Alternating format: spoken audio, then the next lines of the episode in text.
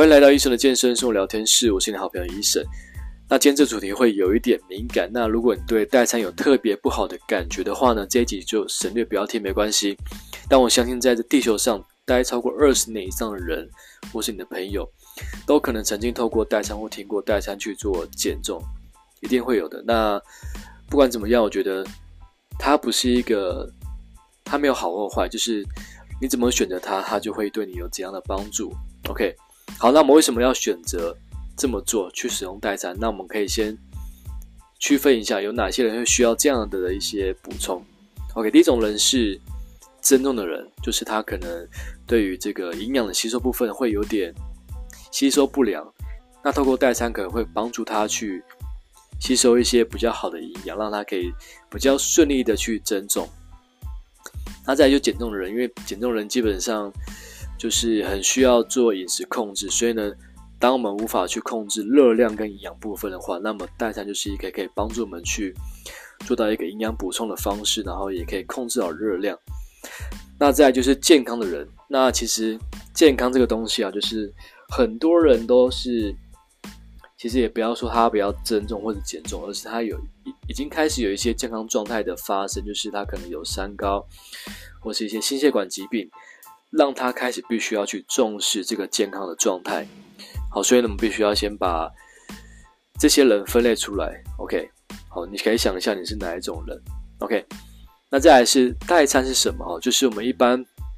会使用代餐，其实一定要摆脱过去的迷思，就是它并不是一个拿来做减重的东西，OK，为什么这么说？因为它就是一个有足够营养素，可以帮助我们去。让身体可以吸收一些营养素，因为我们在平常，如果你是上班族或是工作比较忙碌，那么如果你要再选择一个好的一个可能中餐或晚餐的时候呢，你发现你好像吃的非常的丰富，但是为什么一直没有？就是很多人都说我正常吃，吃很健康，但是为什么都没有改变它的体态？就是因为我们可能吃进去之后呢，这个热量可能比较高一点，那营养素可能也不一定会被你完全吸收。所以在这样情况下，如果没有透过一个比较分子比较小的营养素去帮助你，让身体有一些营养吸收的话呢，你会发现其实会一直卡在好像怎样吃都吃不够。好，所以代餐是用来帮助我们去做减重、还有增重或是健康的一些细胞营养的补充。好，所以你不要把它当做神仙药，因为它并不是这个方向来做设定的啊。所以你一定要清楚。代餐是它的用意是什么，并不是你哎吃了就会瘦，吃了就会胖。好，一定要搞清楚这个状况。那再就是不吃就会复胖。OK，这个问题常常会发现，就是哎，我今天朋友介绍我去吃代餐，然后哎，啊今天好像有瘦下来了，然后发现不吃之后呢，就又胖起来了。那为什么会这样呢？其实很简单，就是我们假设在过去二十年前，就是你可能。常常吃的东西就是这个传统早餐美而美，然后中餐就是一个比较高热量的便当。好，在这样情况下，如果你当我们没有去把这个饮食的观念，就是一个健康观念导入到你的脑袋里面的话，你会发现你再怎么吃代餐，不吃之后就是胖，因为我们没有去开始学习一些营养知识。因为其他知识真的非常多，但是如果没有去透过一些练习就是你开始练习该怎么选的，喝多少水，吃多少蛋白质，然后该怎么挑选食物的营养，然后该什么不该吃，什么时候该吃，就是该吃东西的时候就好好吃，但是不要常常吃一些 NG 的食物，这样才不会让我们因为可能不吃代餐然后就胖。这都要回归到我们到底有没有把这个饮食习惯好好透过这个代餐部分，让你可以去。慢慢去转换你的对饮食上的一个态度，因为这很重要。很多人吃代餐之后，马上就是可能一个礼拜、两个礼拜、一个月之后，就又回到过去身材，就是因为他并没有去重视他平常的饮食，导致呢就是会怪罪，哎，代餐就是不吃胖，那其实就是他没有把这个责任回归到自己身上，因为自己没有控制好吃的东吃的东西，那当然了，就是。不吃就会胖嘛，那是正常的反反应。OK，好，再就是我们代餐的好处，就是好处跟坏处，其实不能这样聊，就是它它有这个两个方向好了，就是它可以帮助我们，就是在随时随地就可以有一个很好的补充，然后你也不用担心到底它会不会让你的这个热量或是这个时间点会去影响你的这个身体的部分，就是吸收部分。OK，那另外一点就是，如果你当你把这个当做这个代餐嘛，很多人会说，哎，我就是随时来一杯，然后都不吃正餐。那这样情况下，你会发现，好可能会有这个热量偏低的状态出现，就是代餐是一个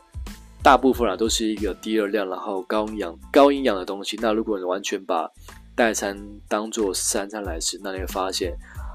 你可能会瘦，但是其实会。会慢慢的会有一些状态出现，哦，就是你都没有好好的吃饭，然后该吃东西的时候，然后没有吃，然后就一直喝代餐。其实这样也不是一个很好的一个一个方式。好，所以你要记得，就是你在选择代餐的时候呢，一定要记得它可以补充，但是你还是要记得去吃饭，因为呢，就是它是我们的一个营养的媒介。OK，所以一定要记得，一定要确认你的这个。代餐使用的时间跟方式，好，所以呢，就是代餐是一个媒介。我刚刚讲的是每天都可以这么做，就是因为它很好的可以让我们去吸收，然后也可以不会担心，哎，到底有会不会因为这样吃进去之后呢，会导致我们身体一些坏处？我就应该说不是坏处，就是它会不会有太多负担？好，但我们的重点就是回到刚刚讲的，就是一定要去。练习选择吃对的食物，好，练习选择吃吃对的食物。因为当我们会这么做的话，情况下我们在增加这个营养补充，就是透过代餐的营养补充情况下，这样的情况下才会让你的营养加成上去，而不会让你好像越吃感觉好像越累，因为你并没有去把这个刚刚讲就是这个营养观念把它纠正过来，那最后你会发现。当时，我们透过这个代餐，其实是要让你练习怎么去选择每一天该吃什么，而不是让你变成它是一个很便利的东西。这样其实你一定会到一个地方，好像减到一个可能减十公斤之后就会卡住，因为你忘记你当时为什么要做这件事情。你可能是要减重，但是减重绝对不会是一阵子，而是一辈子都要去透过饮食去帮助你。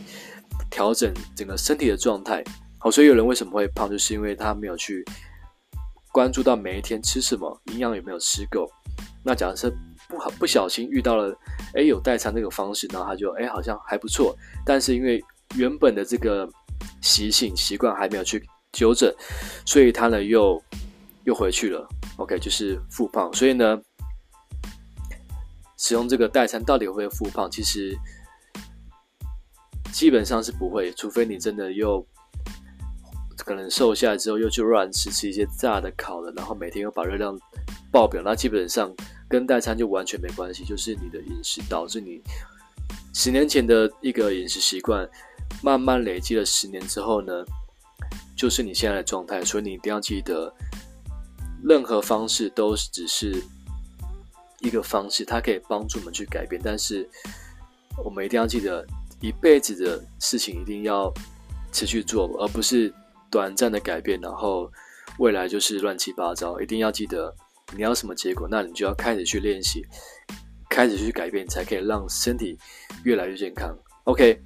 好，今天说的有点简短，但我觉得都是一些重点、一些观念。那今天分享到这边，那如果你正在考虑使用代餐的话，给你一些方向。那如果这期对你有帮助，记得分享给你的朋友。